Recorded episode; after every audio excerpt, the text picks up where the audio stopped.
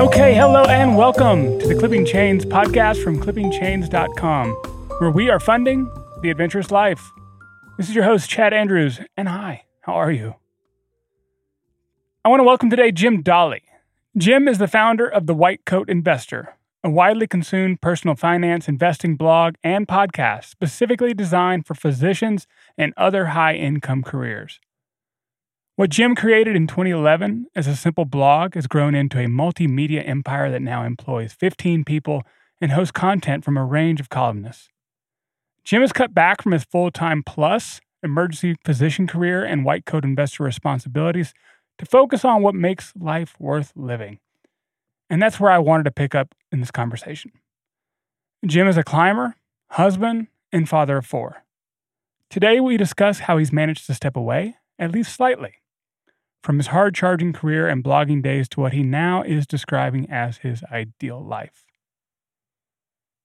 I don't have much in the way of administrative tasks today. I want to remind you, if you haven't already done so, that if you could leave a rating or review on Apple or Spotify podcasts, that's super helpful in me landing guests here like Jim. You know, Jim is a uh, someone who I've followed for a long time. He has a huge sway in the community of finance and personal finance. So you know, having these reviews helps get people like him on. And so I want to thank Jim for being here. And I want to thank you guys for your support in helping me grow this thing. But that's all I have. So let's get into this conversation with Jim Dahle.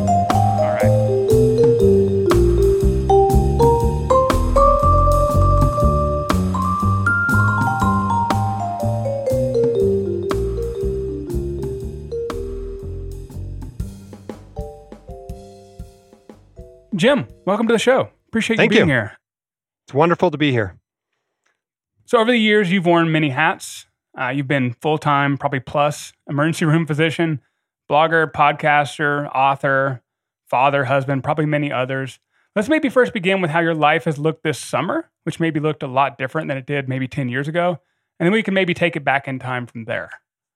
Yeah, absolutely. My life now does look very different from 10 years ago. Um, you know, in 2015, this idea was presented to me to uh, write down what your ideal life looks like and then write down what your current life looks like and make it into a Venn diagram, Mm. right? How much overlap is there between your ideal life and your actual life? And in 2015, you know, there was some overlap.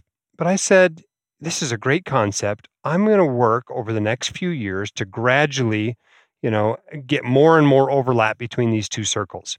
And I think now, eight years later, I'm almost completely overlapped. I think I'm basically living my ideal life at this point. It involves work still, uh, but it also involves plenty of time to do non-work stuff, and uh, and it's a pretty good life, I think. So I'm pretty happy with it. So, what were you just doing this last month? Because we had all kinds of scheduling. Con- we, we pushed this out like a month because you were so busy being gone other places. What were you up to? You know, it's funny. I am now the at-home guy for for the next few weeks. I dropped my wife off at the airport this morning. Mm-hmm. Uh, she is headed to uh, Tanz- Tanzania to climb Kilimanjaro and do a safari. Oh, so I'm here for the next few weeks, and now I can, you know, do things like this interview. Um, but uh, she's taking two other people that work for our company with her, and a couple of other people that work for us are, are heading out today on their way to uh, Norway to do some Via Ferratas in Norway. So it's my turn to tend the home fires for the next few weeks, and uh, and and that's perfectly fair because I've been spending a lot of time playing lately. Uh, the things that pushed this out, I think uh, August was good. Uh, you know, August is a great month for climbers, particularly those who like going to alpine environments. August is the best month of the year. And of course, you don't want to spend all that time working. You want to spend that time playing. And I guess the three big things I did in August um, was went down to Zion and uh, and went through Imlay Canyon. And the second thing was a one day ascent to the Grand Teton with uh, my son and wife. Mm. And then uh, went and climbed um, the regular northwest face of Half Dome. So that was the big event. Um, but uh, had quite an adventure and an epic up there too. Tell me more about that. I got to ask. Well, uh, you know, it's a route I want to do for years. You Which know, people- route? The- The, the, the regular reg- yeah, Northwest okay, face. okay. Yeah. You know, it's the third easiest route on Half Dome, right? How hard can it be?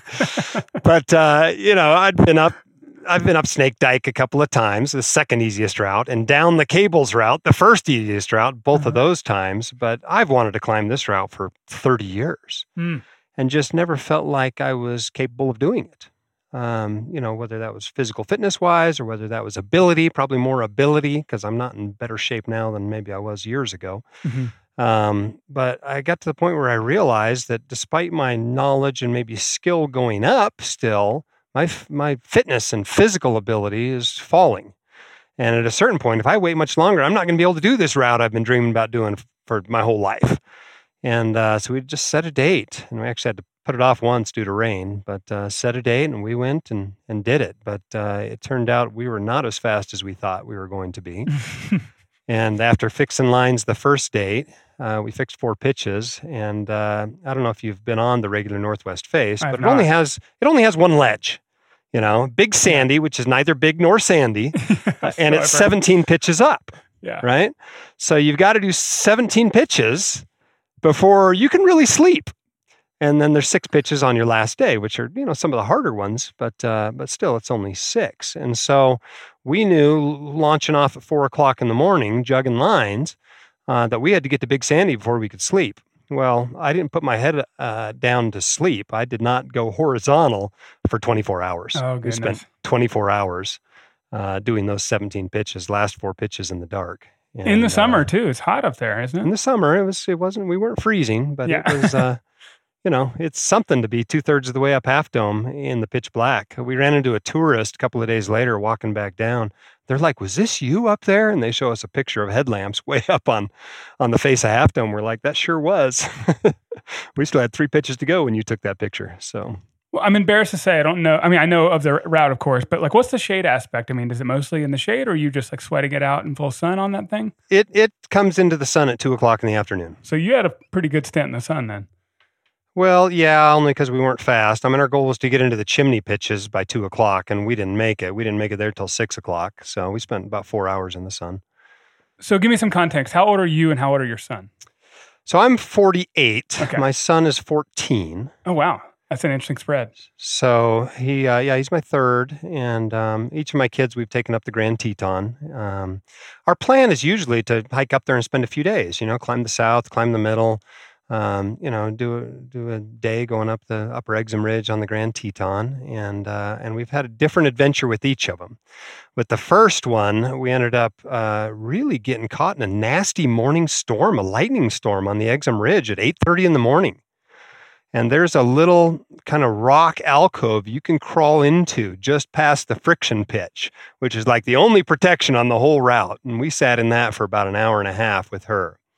With my second daughter, we decided we were going to carry camp all the way to that col between the south and the middle, and then we carried our camp over the middle and down the north ridge to the uh, to the upper saddle there. So that was kind of the adventure she had. And then with him, um, we were going to have snow on the lower saddle the day we were supposed to summit. And so we decided to put it off a few days and just do it in a day. So we did it from the parking lot uh, to parking lot in about 16 hours and uh, had a great trip. Good, great trip with all of them, but it was, you know, a different adventure with each. And my understanding is you also did Gannett Peak in the Wind River Range this summer. That was actually last summer. Was that You- last you- summer? You, saw a post on my blog, but it took Yes. a long time for that post to actually run. Well, I wrote it. okay, I wrote it a year ago, but it just yeah, I saw the 2023 date on there. Yeah. but- Okay. So that was my sister. She um, she actually runs social media for the White Coat Investor, but she uh, she's into high points. So Mhm. she drives around and climbs the high points of all these states. Well, she calls me up when she wants to do a technical one. And so Gannett Peak is one of the harder ones, one of the more technical ones. So we did that last summer over about three or four days. So, what has you been your preferred climbing style over the year? Do you like these big uh, alpine, not you know, multi-pitch objectives? Is that kind of your main thing? I think uh, my preferred route would be an eight pitch five eight in the mountains. Okay, sounds dreamy. That's that's Yeah. probably what if I could, you know, design something to go do that I'd never done. You know, I don't climb a lot of things twice, but uh, that would be my ideal day. I think Oh, have you ever been up to Squamish? I have. Uh, Yes. In fact, I was so excited when we went to Squamish. I was in residency when we went to Squamish, and I was so excited. We went to their ER and asked what would it take to work there. I Oh, mean, I really? was I was thinking about living in Squamish. I thought it was paradise. I It- mean, it think really so, is too. the outdoor recreation capital of Canada. It really is. No, it's a beautiful place. And you talk about like loads of very approachable multi pitch moderates right next to the road. Like really good, calm weather. You don't have to worry about these. Cra- I mean, you do get storms there, of course, but you don't have these scary kind of, um, you know, monsoonal Rocky Mountain storms that just can really scare you and, and are quite right. dangerous, of course. Yeah, I think it rained on us every day we were there, but we still went climbing every day. Yeah, exactly. it, it's that kind of benign mm-hmm. drizzle mm-hmm. usually, and it comes yeah. in when it comes in, but you can work around it and it dries fast. And yeah, I also found that place quite dreamy. Yeah, it's it's magical for sure. So you have four kids, I believe. Four kids. Yeah, I've yeah. got an eight, eight year old as well. She's still a few years away from going to climb the Grand with us. Okay, so what about 2015 when you were kind of overlaying this Venn diagram? What was going on in your life at this time? I understand the white coat investor was, was quite large by this point. I'm assuming you had that going on. You're, were you still full time as a physician? Yeah, so 2015, I'm about nine years out of residency. I'm about five years out of the military. I've been a partner in my group for about three years. So I'm making good money as an emergency physician. White coat investor has been popular for a while, um, but it's just starting to make money. You know, mm-hmm. it took me a while to figure out how to make money online, quite honestly. Um, and so in 2015, I'm starting to see, hey, this thing's actually making some significant income. And, you know, there's some possibilities of, of, you know, lifestyle changes earlier than I thought I was going to be able to make them. You know, we made this mm-hmm. financial plan back in residency that basically I was going to be able to go part time in the emergency department by about the time I was 51 um, was kind of the original plan. But the additional income from the white coat investor allowed us to kind of accelerate that quite a bit. Was that your motivation for monetizing the website from the beginning? Was just to fast forward this time to a kind of work optional life, quote unquote? You know, I don't know that I specifically had that end goal in mind. It was okay. definitely a business from day one. I mean, I started the white coat investor to make money, right? It had ads on it week one. I wasn't very good at it you know, year one, I think we had nine hundred dollars in revenue and had that much in expenses. I think year two, we made five grand. You know, I mean, this for someone who's who's you know working in emergency medicine, this is not life changing money, right?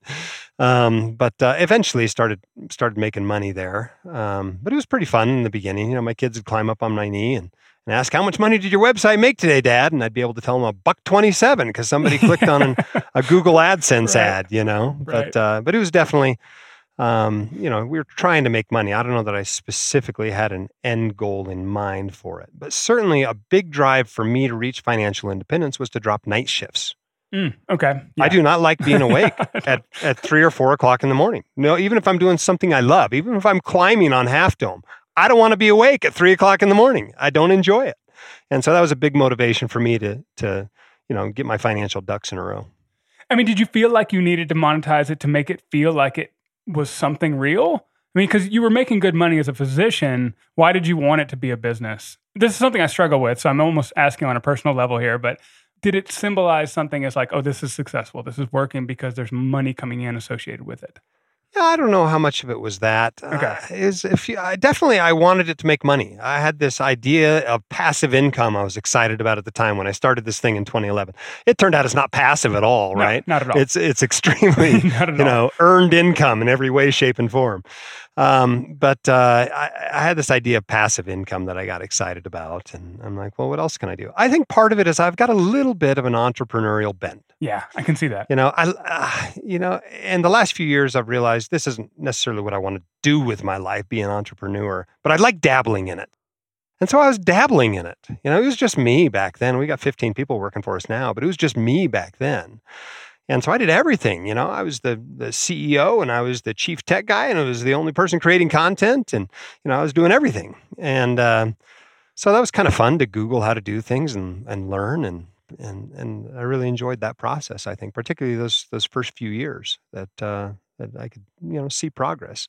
But did I feel compelled to monetize it? Well, in a couple of ways. One, it uh, I, I, think it's beneficial to try to monetize something like that because it gives you an additional motivation to stick with it. I agree completely. You know, and it's not just because I care about the mission, and I did care about the mission. I do care about the mission, which is basically to help docs and other high income professionals get a fair shake on Wall Street. Mm-hmm. Um, but uh, but it's it was nice sometimes when it felt like work to at least know that okay, I'm also making money doing this. right. Yeah. totally. How have you sustained that? Obviously, you've you've you've grown from one to fifteen employees. That helps with sustainability. You must have an undying um, qu- thirst to quench for financial advice, I guess. But how do you keep doing this now? What twelve years later? I struggle with this at times. I'm not as much into nuts and bolts as maybe you are, but to to sustain that focus and to sustain that effort on this has got to be challenging over all these years. Well, first, there's, uh, you know, there is a certain servant mentality, right?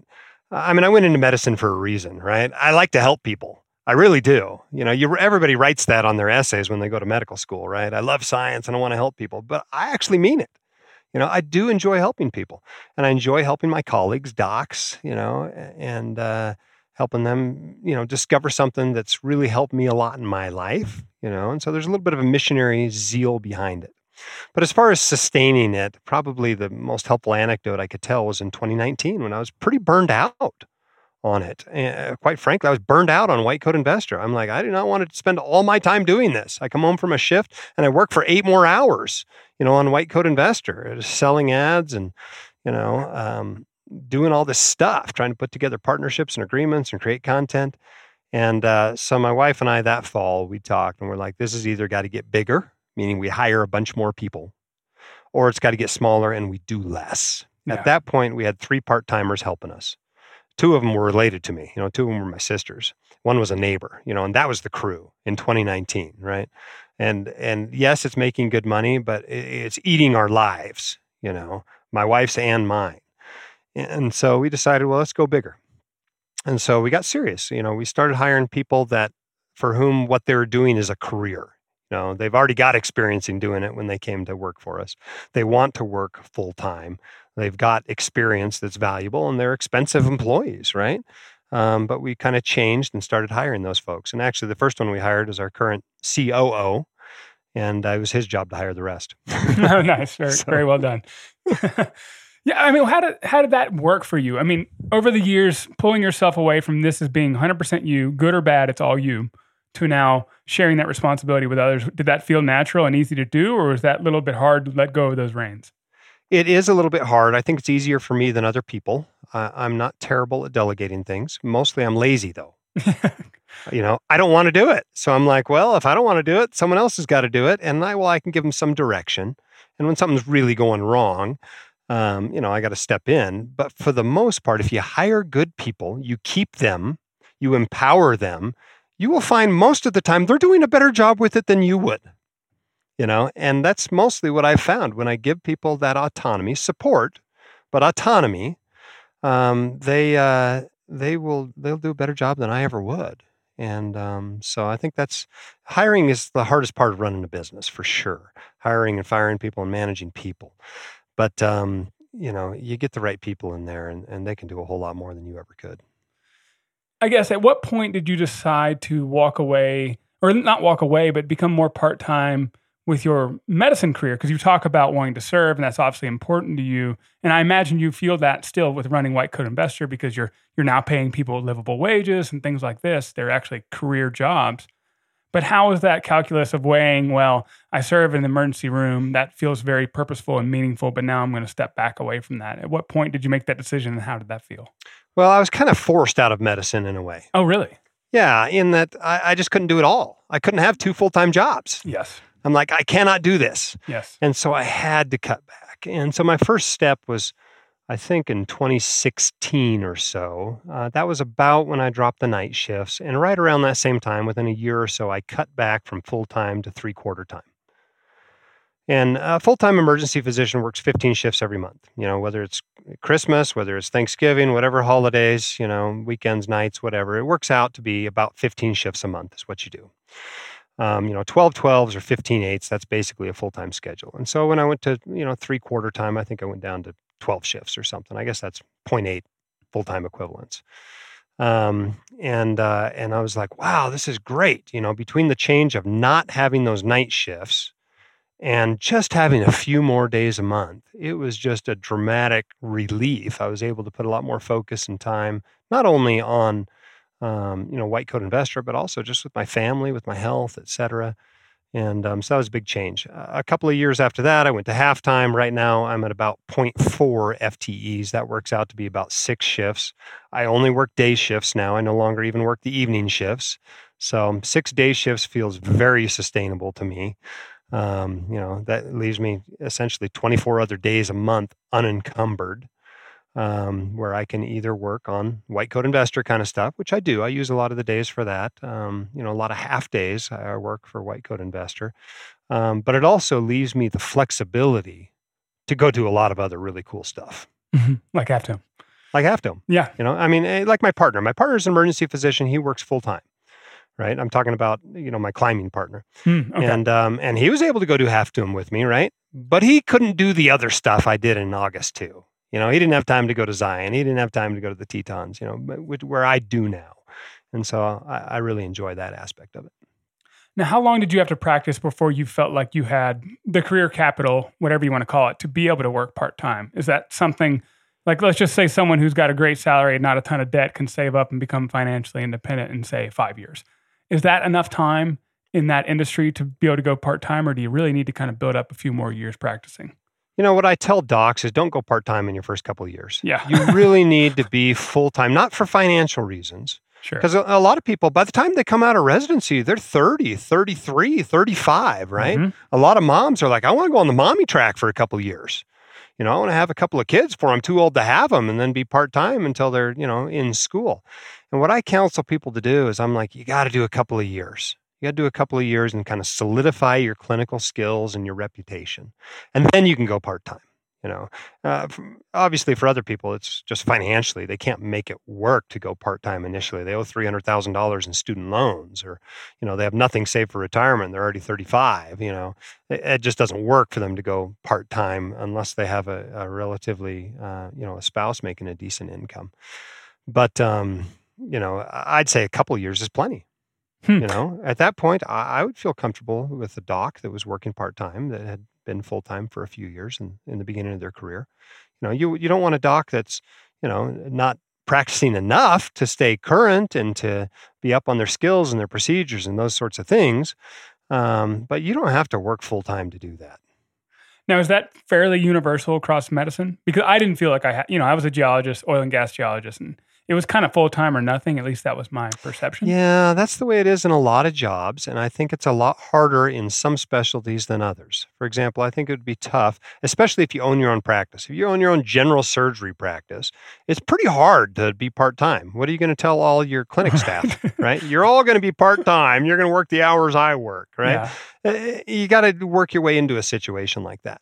Uh, but for a shift worker, you know, an emergency physician, a hospitalist, a radiologist, an anesthesiologist, those sorts of workers, you know, it's not that hard to work part time. My group was, is particularly good in this regard. We have a requirement you got to work between six and 18 shifts. We don't let anybody work more than 18 because we feel like they get kind of burned out and mm-hmm. treat the patients bad. We don't let anybody work fewer than six because we feel like if they're not working six, they're not working enough to stay current and be good docs.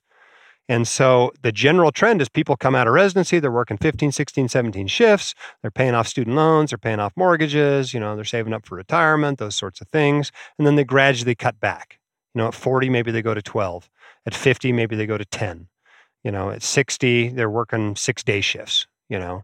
Um, and and so it's been a really great group in that respect, and uh, I think it's important to to seek out those opportunities, be in those sorts of groups where people care about the longevity of your career. So you don't have to quit because you're burned out at 42, you know. Um, but uh, can you can you create that in every specialty? Probably. You know, it might involve doing locums work. You know, where you go work one place and cover for a doc on maternity leave or going on vacation or something for a month, and then you take two months off. Then you go work a month somewhere else and you take three months off. You know, that might be the way it looks for some specialties. Uh, but I think it's possible to be part time in, uh, in just about any field in medicine. Uh, and I suspect in lots of careers where you might guess it's not possible, it, it, may be more possible than you think. Yeah, I've kind of wondered that over the years. I mean, I left because my company got bought out and I was financially there. And I'm like, you know what? This is good. We'll just step away at this point. but, you know, I think I would have I was just talking about this yesterday. I think I would have approached my employer about something, even though it didn't it didn't seem to me possible. Mm-hmm. You know, if you're if you're decent at what you do, and you've been around long enough and they know you, maybe, just maybe, there's some possibilities. You know, you know the medical world. I don't know that world at all, but I'm just talking for others outside of that that kind of sphere um, beyond medicine. There's pro- there probably is some other ways. Yeah, I think uh, I think being creative and talking to your employer, and because most of them would rather keep you in some manner Exactly. than lose you completely. Yeah, exactly. So in 2019, you were really burnt out with White Coat Investor. Now, I understand you received quite a great offer to sell the whole platform at some point, multi million dollar deal. What year was that? You know, we've had several offers over the years. Uh, I think they'd all qualify as a multi-million Okay, offer. Maybe so, the yeah. first one, maybe the first one we got wasn't. I can't remember. Um, but you know, there's always that conversation, right? Uh, what do you want to do with your life? Yeah. I mean, we've probably been financially independent since 2018, so I don't have to work for money. Um, now, more income does allow us to do some other things, you know, uh, not only additional spending, but additional giving, additional investing, additional legacy planning, that sort of thing. Create more jobs for other people. You know, we've started a bunch of scholarship funds and those sorts of things. So that's kind of fun. But as far as working to put food on the table and a roof over the head and clothes on my kids' back, you know, we haven't needed to do that since 2018. Mhm.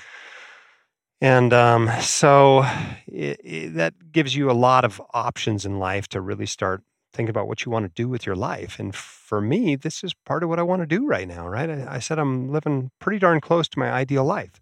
Now, that means I go on a trip or two every month.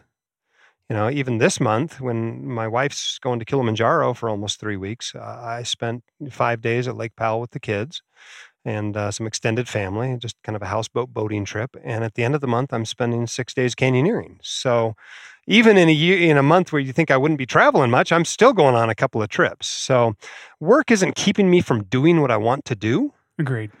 And so why not keep doing it if it's enjoyable and you're doing some good in the world? What do you tell people who ask you about the idea of just retiring early? Like, say, you know, quite young, maybe let's just say less than 50, but probably less than 45 years old. Well, there's a there's a lot of people that uh, are feel like, oh, what would I do if I didn't work? I'd be bored. That's not a problem for me, right? I've got plenty of hobbies. I got plenty of activities. I am not going to be bored if I quit working. What I would feel though is a little bit purposeless. Yeah. I would feel like I wasn't making a contribution. I would feel like I wasn't making the world a better place. And so far, I haven't found volunteer opportunities that that make me feel that way. The same way as as paid work and running my own business does. I agree. That's you know I've talked about this with others. I think I had Chris Mamula on here. We talked about volunteer work is obviously useful. It's important. It's needed, but you don't always get the coolest assignments when you don't work for money. They give you the kind of things that that, that other people won't do. That you know that are paid to do it, and so it's not always the most rewarding work. I've had the same experience looking around for volunteer opportunities. So I I relate to that. Yeah. But I but I, I think if people are like, I wouldn't know what to do, you need more hobbies, you know, Yeah. start exploring those. I've got plenty to do. There, that's no problem. I mean, even if it's just going on a couple of trips a month and playing video games the rest of the time, I could fill my time. That is not a problem. Yeah, try climbing. It'll eat up your whole life. So Yeah, exactly. speaking of climbing, how in the in the in the years where you were you know working full time and you were managing this this platform, how did you balance things like climbing with work? And you had uh, kids as well. I, climbed less. Yeah. Okay. Fair enough. Uh, Here's the deal with climbing, right? Yeah. Uh, Climbing's a wonderful thing. Yeah. Um, you kind of get two choices. You can be a dirt bag in your 20s. You can live the dream. And we've all used these phrases, right? We look at these guys living in their van in Yosemite and climbing every day and they're living the dream. And, and then when the weather gets bad, they go to the desert. And, you know, uh, and we look at it and we're jealous. You can do that in your 20s, maybe your 30s. And then life kind of hits and you don't have any money and you're you know you're still living hand to mouth if that maybe you've run up a bunch of debt who knows? Um, you don't really have any career prospects you don't have any really good method of making money and you kind of struggle and this isn't just in climbing you know there's rafting guides and things like that uh, people who have been living this dream in their 20s and 30s the other alternative is you go to college you bust your butt and maybe you become a professional you know attorney or geologist or a doctor or whatever. You bust your butt and you realize I don't want to do this for the next 40 years. So I'm going to save a whole bunch of my income. And you get into a position where you can at least go part time by your 40s, if not completely punch out. And you can still climb in your 40s You're Yeah. not quite as strong as you were in your 20s, but uh, you know, my climbing trips look a little bit different. If we want to stay in a nice hotel, we stay in a nice hotel. Totally. If I want uh, new cams, I go buy new cams. If I got a fuzzy rope, you know, I don't need that anymore, right? It, it's a different place, Yeah. and uh, and th- and it's nice too. It's just another way to do it, and um, you know, and I've been jealous of dirt bags in the past, and Me too. And now in my 40s, I'm like, you know, this is this is a pretty nice place to be too. Yeah, eh, there's no right answer. I agree. It's a trade off. Obviously, there's something alluring about your physical capabilities in your youth, and you obviously have that drive to be, yeah, dirty and unwashed and, uh, you know, not have any money. But there is a trade off later in life, and I would take this one. I'm with you. I'm with you on that. Yeah. And, and speaking of that, I had a listener question from Dave. He's actually a fan of your show, and and I hit him up. He was on my podcast recently. Um, he he said many climbers have more time and less money when they're early in their careers, and he's just coming out of residency himself. He says, any advice on balancing spending for memorable trips versus saving for the future? Oh, I think the best advice I can give, and I can't remember who I got it from. It might be Arthur Brooks, who, I- or um, um, yeah, it might be Arthur C. Brooks, who Mhm, was a yeah. columnist with the New York Times. I'm not sure; it could have been somewhere else, but let's give him the credit. He certainly talked about ideas like this, if not this one specifically. But the idea is that there's chapters in your life. And if you don't do what belongs in a certain phase or a certain chapter of your life, you're not going to get to do it. Maybe this phase is when your kids are young. If you don't put them in bed and read books to them, guess what? When they're 14, they don't want you to read books and, and tuck them in bed. You've missed it. It's gone, right? And um, and so there's chapters in your life. If you want to go climb big walls, you're probably not going to go do that in your 70s. You know, probably not even your 60s. It's getting tough by your 50s. Yeah. You know, and um, so if you put that off too long, you're not going to get to do it. Um, you know, some people will climb Everest in their 50s, but uh, you know, very few in their 60s. If that sort of high altitude, extreme mountaineering calls to you, you know, you're going to have to find time during your career. And um, you know, same thing if you just want to be a competitive, you know, plastic climber or a sport climber or boulder or whatever. You know what? You're not going to be as good at 45 as you could have been at 32. Yeah. And so you've got to find that balance. Uh, I can tell you, sitting on this end of the wealth accumulation curve, looking back, going, I got plenty of money now, um, and I can't use it to buy any more time.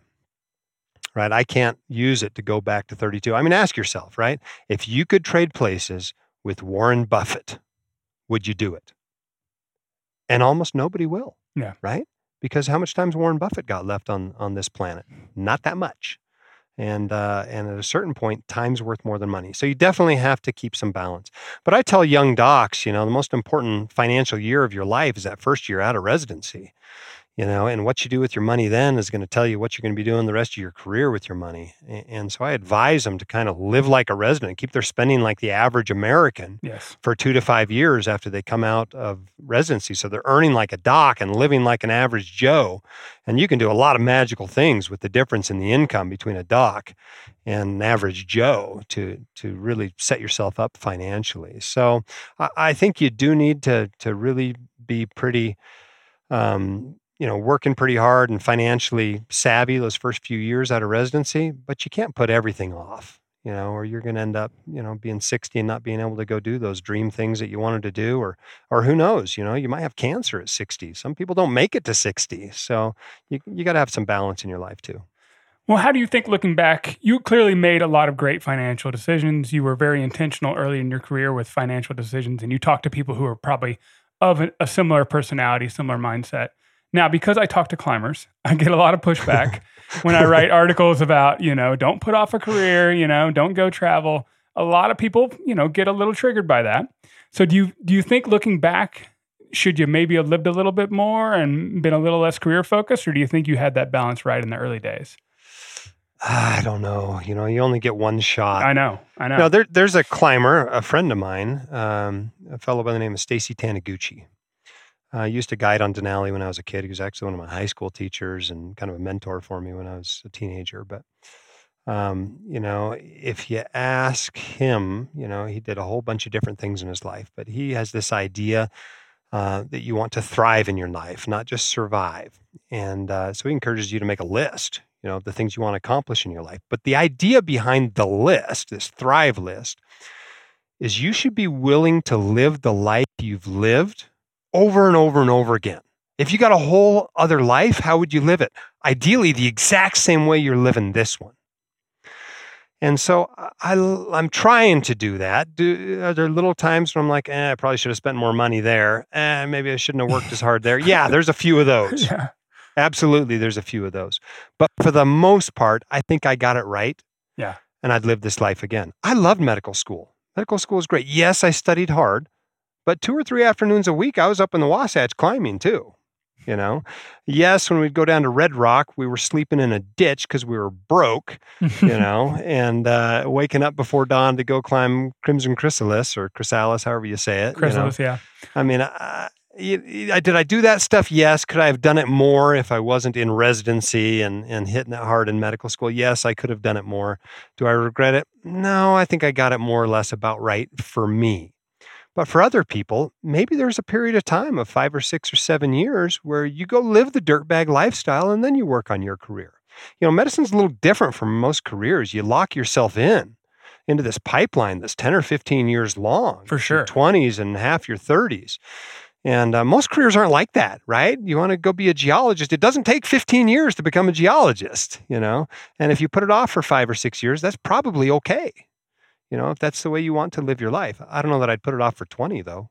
Yeah, that that's kind of where I I don't know if I call anything I say advice, but I'll tell people, hey, you know, you can take some time, but don't take too much time because then you got some explaining to do. Maybe that's getting more and more accepted these days, but um, yeah, historically it's been tough to explain too much time away, but maybe maybe people are okay with that these days. so, what did you spend these six years doing? Well, right. I was living in Camp Four, and yeah, exactly. Yeah, but dirtbagging also doesn't look like what it used to look like either. Like you said, now there's fancy vans and far more yeah. comfort involved, and which means you got to spend money to get it. So right, yeah, right. Those so. vans aren't cheap. it's unbelievable what people spend on their vans. Yeah, it is unbelievable. Do you ever uh, get excited about the van idea with the kid? Well, I don't know. With four kids and a wife, it might be a little tight. Yeah, I, we've never done a van. Okay. Um, you know, we've got big, big, big SUVs, and I've got a, I've got a boat. You know, both a raft and a, and a, you know, wake boat. Uh, we do a lot of camping out of that at Lake Powell. Uh-huh. Um, but uh, you know, the problem is everything you own with a motor requires a certain amount of your time, right? Exactly. Everything you er, everything you own owns a little piece of you. Not only your past because you had to work to pay for that, but your future because you got to maintain it and store it and all that, insure it and those kinds of things. Absolutely. So uh, you know, I try not to have too much of that kind of stuff. You know, I've looked at second homes and that sort of stuff, but every time I go visit someone at their second home, they're out mowing the lawn. I'm on vacation. they're mowing the lawn, and I'm like, I don't think that's right. So. Yeah so I haven't bought a second home either for the same reason. Well, that actually reminds me. Let's talk a little bit about real estate because a lot of people are very dogmatic in their preferred style investing, but you kind of like to, at least to some degree, kind of straddle both of uh, stock market investing and real estate. What are your thoughts on why you've ad- advocated for that? I think people are dumb that get dogmatic about it, right? yeah. You're just being dumb. Okay. So the, the stock people, you know, and hopefully they're index fund investors, yeah. but they're like, oh, real estate's a second job. Well, there's lots of ways to invest in real estate where it's really not much of a second job. You know, whether those are syndications or whether they're funds or, you know, a, a REIT, whether it's publicly traded or private. You know, there's lots of ways to invest. Um, you know, even if you own the property directly, you can hire management and and all this stuff you can hire out and put systems in place. So it's not always that much of a second job. Uh, if you talk to the real estate people, uh, they would think you're going into a casino when you go buy an S&P 500 index fund. It's like, uh, come on, this isn't a paper asset, right? I am owning a piece of the you know thousands of most successful companies corporations in the history of the world and I get a share in their profits. You know, when Apple makes money, I make money. When Exxon makes money, I make money. When Walmart makes money, I make money, right? Petzl, whoever, right? Yep. And um, and so I, I think there's a lot to learn from each other, you know, and I think both of them make mistakes. You know, um, some of the some of the index fund folks or don't realize that. Guess what? You can add to your return by doing things to your property mm-hmm. you know add a bedroom to the property and you've just injected a lot of value into your investment try injecting value into your into your index fund you can't do it you know Um, and and likewise, the uh, all, all, these real estate folks are like, oh, don't max out your 401k, and that money's locked up, and you can't You Well, you just passed up on some of the biggest tax breaks Uncle Sam will give you. Completely. You know, yes, these Roth IRAs and these 401ks, and that's pretty foolish too. Not to mention the ease of investing in the stock market properly. You know, going and buying a handful of reasonably diversified and low cost index funds. I mean, this takes 30 seconds Yes. Uh, I mean, it, investing doesn't get any easier than it is these days. It's practically free and takes a minute of your time a month. I mean, what do you want? It's it's as easy as it gets. Why wouldn't you at least do that with some of your money? So, yeah, yeah. you know, I tell the real estate folks, even if you're totally into real estate, you got to put 20% of your money into stocks. And you're kind of the opposite, uh, is my understanding, right? You're more I'm about like, the opposite. yeah, Uh, I'm yeah. a 60% stocks, 20% bonds, 20% real estate. That's our portfolio, and it's been that way for a long time. hmm Now, do you include your own personal house in that real estate bucket, or is that completely separate? No, I look at that as a consumption item. Okay. Yeah. Good. You know, yes, it'll have value when it gets sold, and I'm sure my kids will appreciate that. But you know, I I pay money for this thing every month. I got to insure it. I got to maintain it. We we went away on this trip this weekend, and a bunch of water dripped out of the ice maker, and I got five thousand dollars worth of damage down there. Oh, you boy. know. it's that welcome to home ownership, Yeah, right? It totally. is not an investment. Yes, it pays a dividend of saved rent, right? And it does go up in value over time, but Mhm. it's mostly a consumption item. Yep. I'm in. I'm in agreement. Now, do you actively rent out to tenants? I know you've done that in the past, but I don't think you do now. Is that correct? No. Yeah. I got enough jobs. Yeah. If I want to put more time into a job, I put it into the white coat investor. It'll probably pay me a lot better dividends, uh, given the success of the business at this point. Number one, and number two, it turns out I don't actually like landlording. I don't find it very fun. Um, you know, eh, whether it's just talking to tenants, I don't really like doing that much. I certainly don't like maintaining homes, um, and uh, I don't even really like going out and looking for deals. So there's nothing, not much about it that I like. I would much rather pay somebody else to do it. I think it's a great asset class to invest in, but I mostly invest in real estate via private real estate funds. Yeah, that's my understanding. Okay. So anyone who's interested in the real estate, this would include me. You know, we've gone and rented out our own former home and we're now renting for various reasons because we moved. So we are kind of sort of real estate investors, but I'm kind of with you in that it's still a glorified consumption item. Yeah. Now, how has your enthusiasm waned in light of the kind of recent pressures on the housing market? You know, a lot has changed in the last few years. It used to be super low interest rates, reasonable prices, but now all that's flipped. Uh, there's even news about home insurers dropping or eliminating coverage in like the entire state of California and other high risk areas. Yeah, Florida's looking bad too. Yeah, exactly. So, how do you think about that in, in the last three to five years? It seems like a lot has changed. Well, the tide went out. You know, this is the analogy Warren Buffett likes to use. The tide went out, and turned out a bunch of people were swimming without any uh, swim trunks on. You know, and um, and I've had some private real estate investments where it turned out they thought interest rates would never go up. You know, was the planning they were making, and they're really scrambling to recover value for themselves and their investors now. Um, you know, and, and this is something that could happen. I think it surprised a lot of people just how quickly interest rates went up. You Yeah. know, four percent in less than a year. Um, I think that surprised a lot of people. Um, so obviously that hurt the value of bonds. It uh, definitely, you know, put some pressure on stocks. It, it's hurt the value of real estate properties. You know, and you could finance it at three percent, eh, you're willing to pay more for it than you are when you can only finance it at seven percent. But the truth is, all of those are better investments today than they were before they dropped in value. Hmm. You know, the yields on stocks are higher. The yields on bonds are higher. Um, the uh, cap rates on on properties are higher. You know, as long as you weren't funding all this with a ridiculous amount of leverage that you couldn't service, Right. you have better investments today than you did.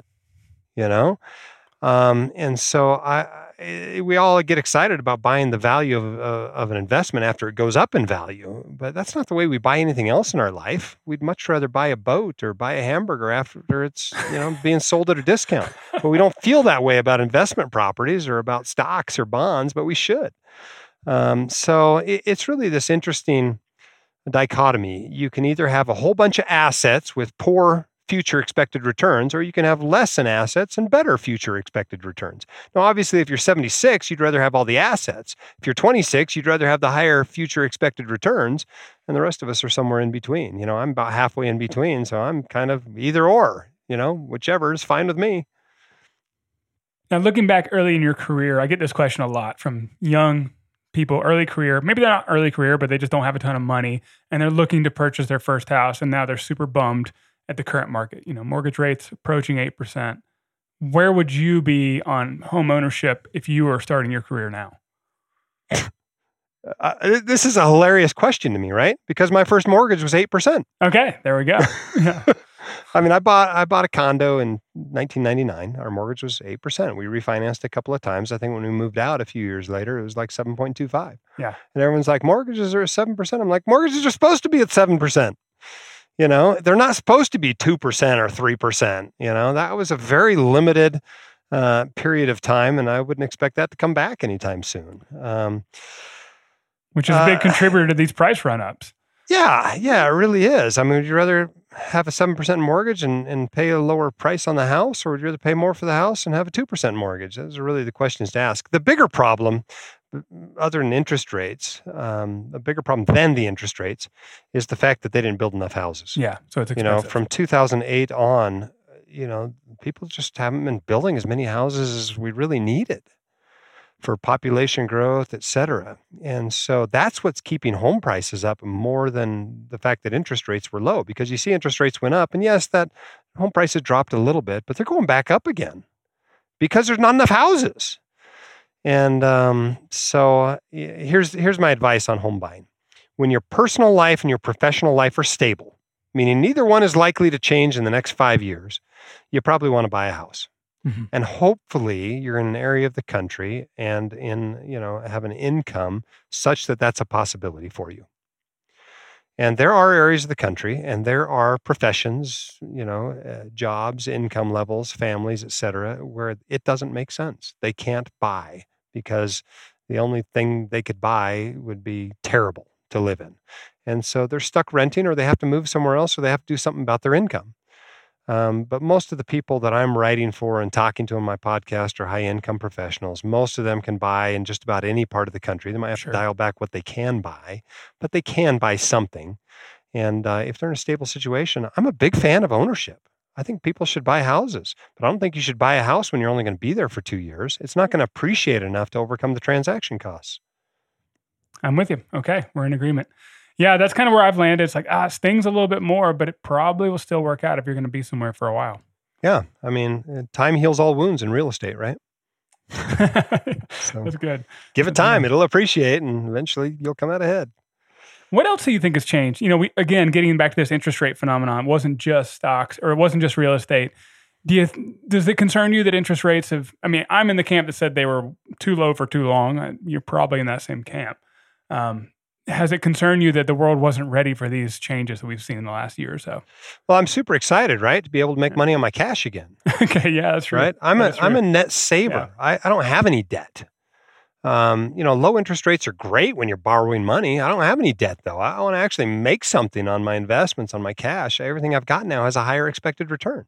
Yeah. You know, you put your money in the Vanguard Federal Money Market Fund. Uh, I checked it yesterday. It was paying 5.27 percent. It has never paid 5.27 percent since I started investing in 2003. This is the highest it has ever paid.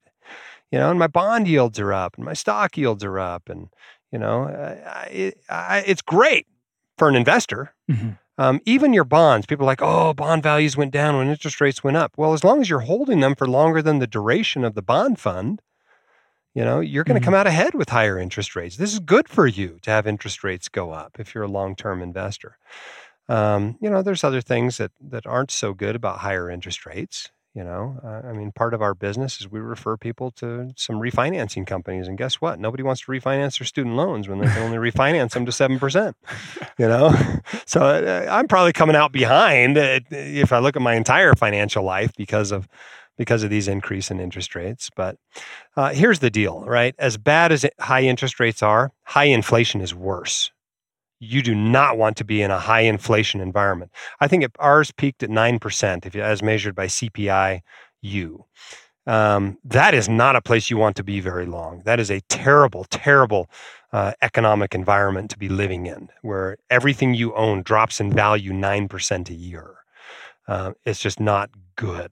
Um, and so, if what it took to rein that in was pulling in some of the helicopter money they've been dropping off since 2008 and to raise interest rates, well, that's what it takes. And we got to go through that pain because we do not want high inflation. Um, so far, so good. Yeah, You know, I'm I'm, you. pretty darn happy with what the Fed's been doing in that regard.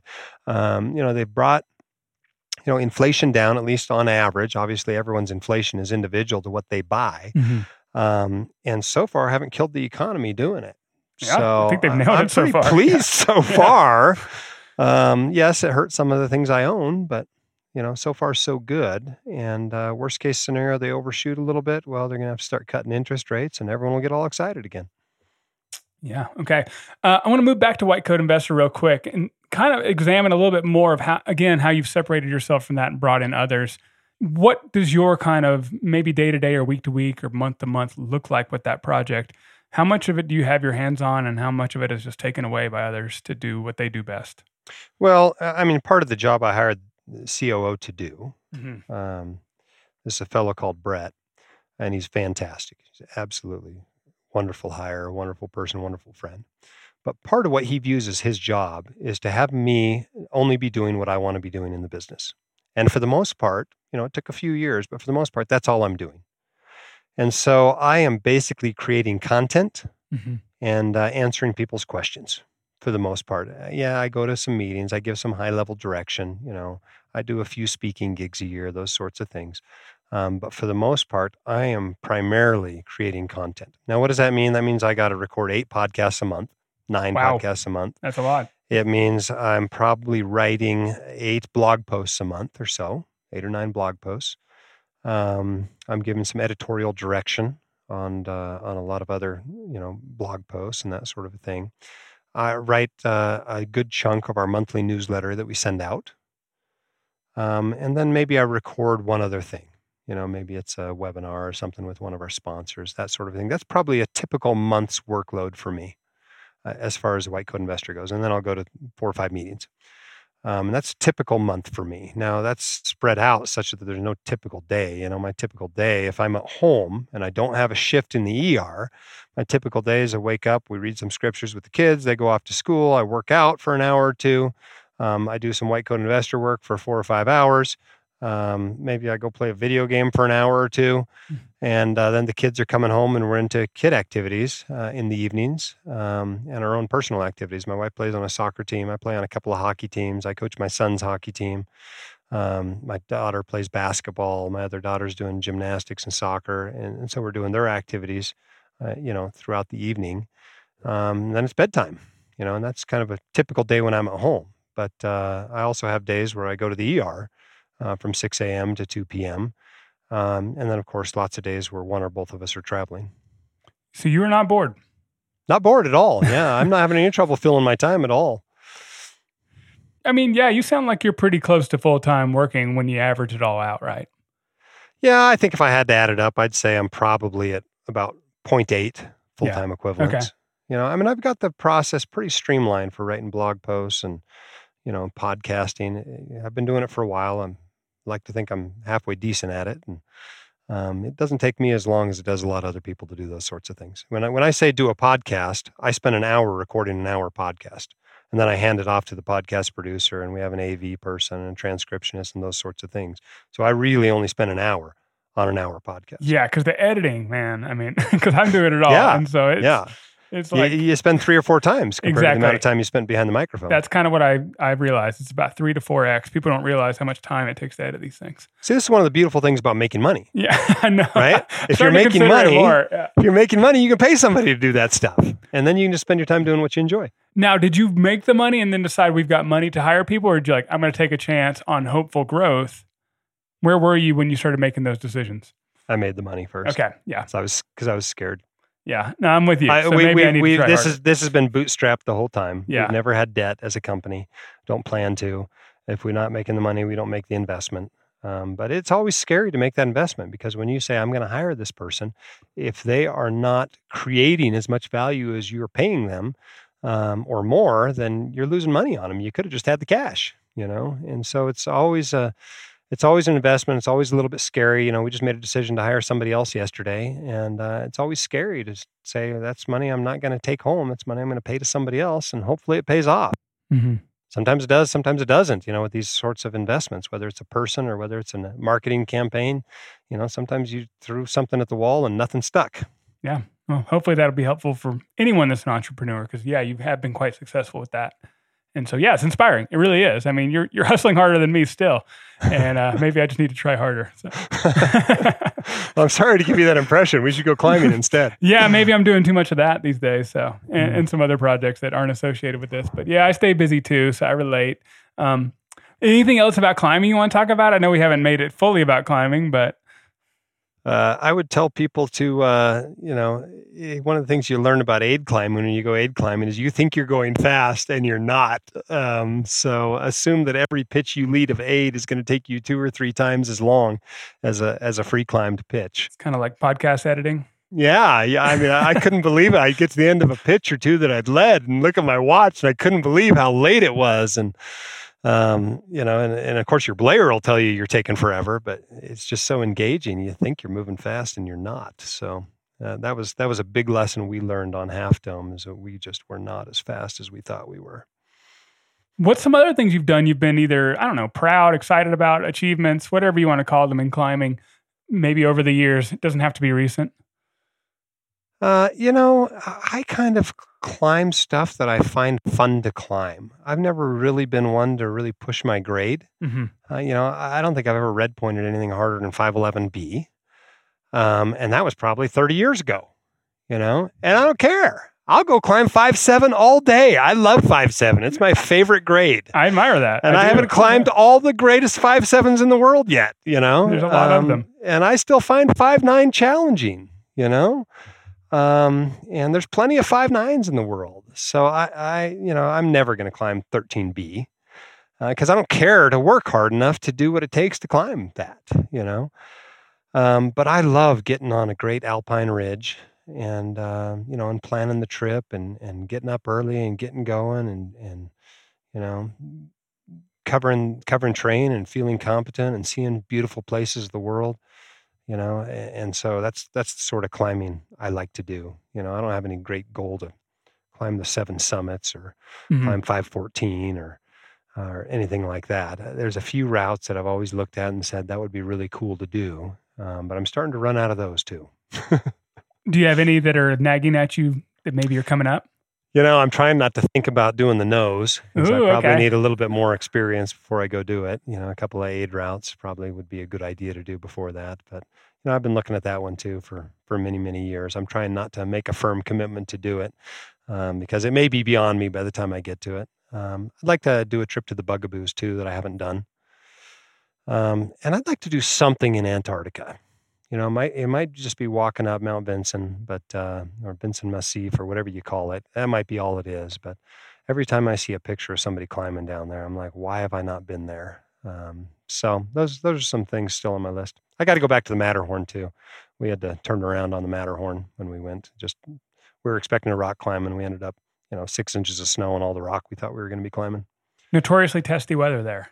Yeah, yeah. We ended up, uh, you know, it was one of the few mountains I backed off on, and you know, that mountain hasn't gone anywhere. It's still there.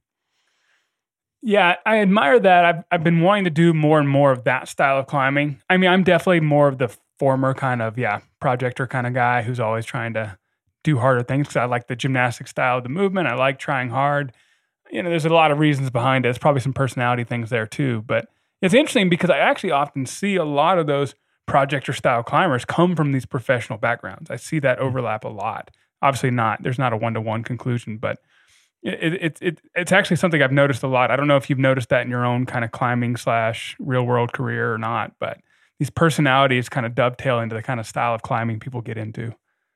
Yeah i, I think there's probably a lot of truth to that. A lot of it's probably just availability too. People climb what they have. True true. You know and if you live you know near Rifle or whatever, you're probably doing a lot of sport climbing. you know? That is true. If you uh, if you live in Yosemite or near Yosemite, maybe you're doing more big walls. Um, you know, I came into climbing. I grew up in Alaska, and so my introduction to climbing was mountaineering. You know, the first thing of any substance that I climbed was Denali when I was 17.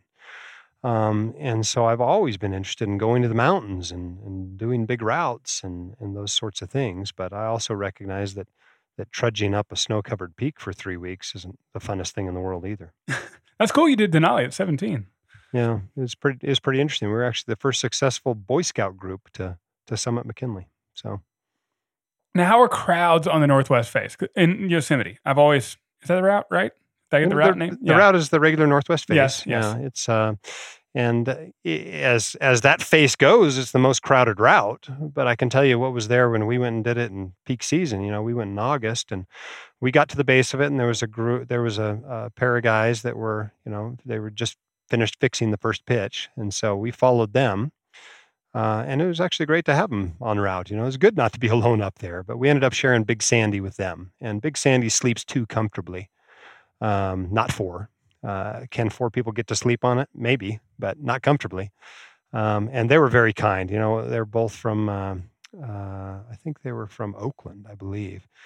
Um, but by the time we got there at 4 a.m., they were kind of done sleeping anyway. So Doug very graciously allowed me to have a sleeping spot, and I got 45 minutes of sleep, which was wonderful. But uh, so that I guess if that's crowded, it was crowded. But uh, we had another group of guides climb through us. They were impressive climbers, some of the most impressive things uh, climbing I've seen done.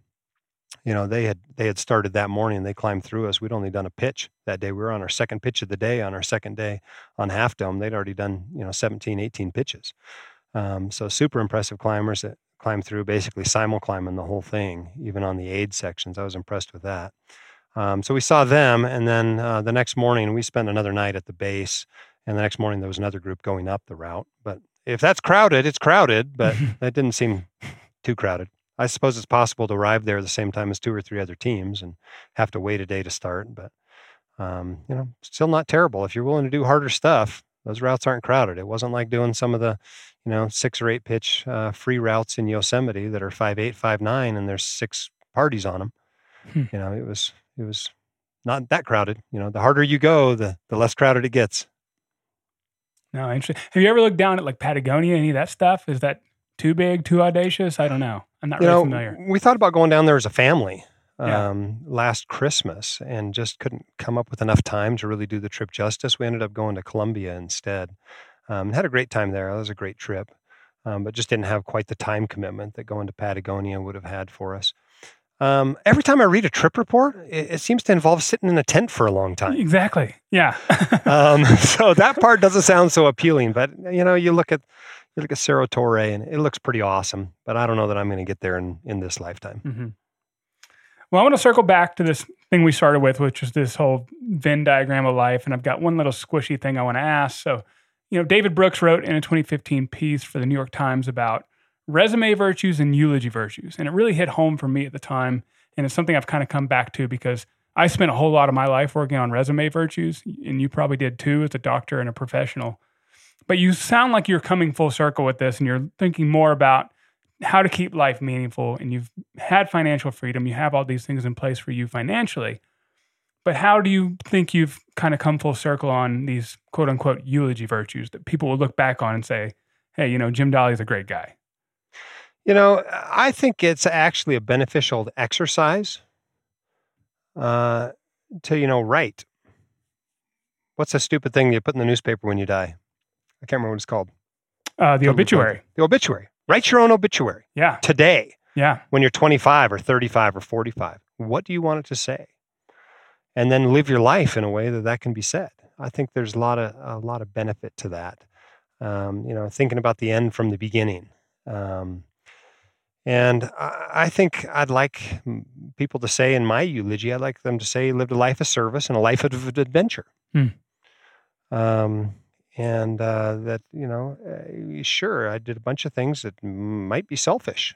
You know, and maybe somebody with four kids shouldn't be you know, doing a big route on Half Dome. Eh, maybe that's selfish to do that. Um, you brought way, one of them with you. Uh, well, no, not on the Half Dome trip. oh, my partner okay, for that okay, was okay. was another emergency. I took my son up the Grand Teton. I didn't gotcha, take him up gotcha, Half Dome, but gotcha. um, you know, and you ask yourself, what right do I have with four kids to to be taking those sorts of risks? And so maybe some of my life has been selfish while I sought out adventure or whatever. Um, but a great deal of my life has been spent serving others, whether they are volunteer pursuits in the community, at church, whether they're helping my kids to have meaningful lives, uh, whether they are, um, you know, the work I've done in medicine, the work I've done at the White Coat Investor. That's certainly a big portion of my life as well. So I'd like people to be able to say that about me. Hmm. Um, and uh, and hopefully I find an appropriate balance between those two things during during my life so far and, and moving forward.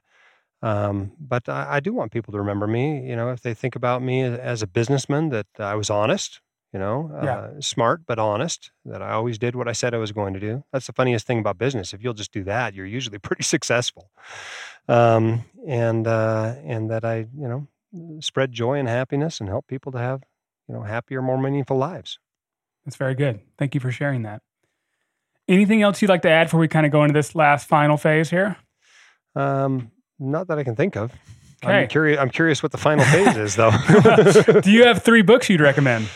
Ah, only three. That's all I yeah, can recommend. I know. Well, you can do more. you can do more. People you know, tell me to not limit people. So, uh, from a moral, ethical, religious standpoint, probably the book that's changed my life the most is the Book of Mormon. Hmm, okay. With perhaps the New Testament a very close second.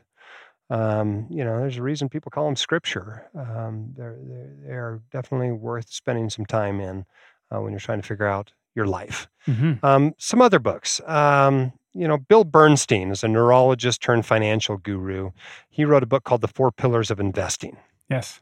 And he's got a second edition out this summer. I put in a plug for it. Uh, I've always liked Bill's writing. I love the way that he kind of approaches it from a bit of a scientific background. So, for those of us in medicine or geology, that sort of a thing, to to kind of look at the evidence behind investing and the right way to invest, I think is very um, you know, eye opening for a lot of people and to understand the importance of the history of finance and investing when you're looking at what's going on in today's world to realize we've been here before. You know, even when you're looking at something like cryptocurrency, you know, and it was feeling really bubblicious a year or two ago, you know, we've seen that sort of a thing many times before in the past. Mm-hmm. If you understand history, you can kind of understand where we're at with that sort of a thing. So I think that's a great book. Another one that everyone ought to spend at least a few minutes on, at least from a financial perspective, is the cla- the 1990s classic A Millionaire Next Door. Yes. And mostly just to get the message that you are not what you own or how you look, you know, that rich people don't have a bunch of stuff. Um, and, and I think the message that you know everyone wants thinks they want to be a millionaire but what they really want to do is spend a million dollars right, right? and those are polar opposites you become a millionaire by not spending a million dollars that you could have spent yes and I, I, find very few books are as good as The Millionaire Next Door at passing along that message, where they point out there's all these people with lots of money that don't have fancy watches and clothes and cars and vacations and, and those sorts of things. And that's why they're rich, because they didn't spend their money on all that stuff. Um, they spent it on whatever matters to them the most. Yep. And so I think that's a really good one. But lately in life, I think a couple of other books that I can recommend for those who are kind of at my point where you're trying to figure out what you want to do with the rest of your life. The financial game is kind of behind you at this point. Mm-hmm. Uh, one is by Rick Eigenbrod. It's called What Happens When You Get What You Want. Hmm. Um, not very long, very easy to get through. I think it cost me five bucks or something on Amazon. Not very expensive. Um, but to actually, you know, think about this question that nobody ever talks about, nobody ever writes about. And the other one on a similar note is Arthur Brooks's From Strength to Strength. It's subtitled Finding Success, Happiness, and Deep Purpose in the Second Half of Life, which is kind of what I'm entering on now. And, um, and I think there's a lot of great philosophical points in there that somebody that's approaching or at financial independence would get a lot of benefit from that book. I agree. I think Arthur Brooks has got some really great stuff. I read him on the Atlantic often. Just a really great author on these kind of big picture, meaningful life kind of topics. Yeah, I think he's great. Okay. All right. Well, Jim Dahle, obviously you can be reached at the White Coat Investor. Anything else you want to plug? Anything else you got going on over there while we sure. have you?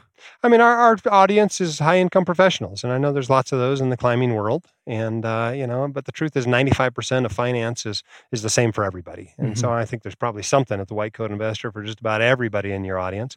But however you like your content, if you like podcasts, we've got that. If you like you know, video. We've got a YouTube channel. If you like blog posts, we have that, or email newsletters, books, courses, conferences, all that sort of stuff. Um, it's all there for you. It's the same information packaged up into whatever format you like. Well, I thank you and your team tremendously. You guys are doing amazing things and you're doing honest things. Like you said, I appreciate what you're doing for the world. So And again, I'm honored to have you here. So thanks again, Jim. Thanks again for having me. I want to remind you or let you know for the first time that I write a weekly newsletter that has really become popular in recent months. I put a lot of things in there that aren't deserving of their own post online, such as books I'm reading, various articles as it relates to personal finance or life, sometimes some music, sometimes not. A little bit of everything that keeps you on your toes. It is not just a notification of new posts. You don't need that. I want to add some flavor, and so you can get that there each week head on over, put in your email over at clippingchains.com. It is free. You can unsubscribe at any time. All right, guys, I hope you have a fantastic week. See you next time.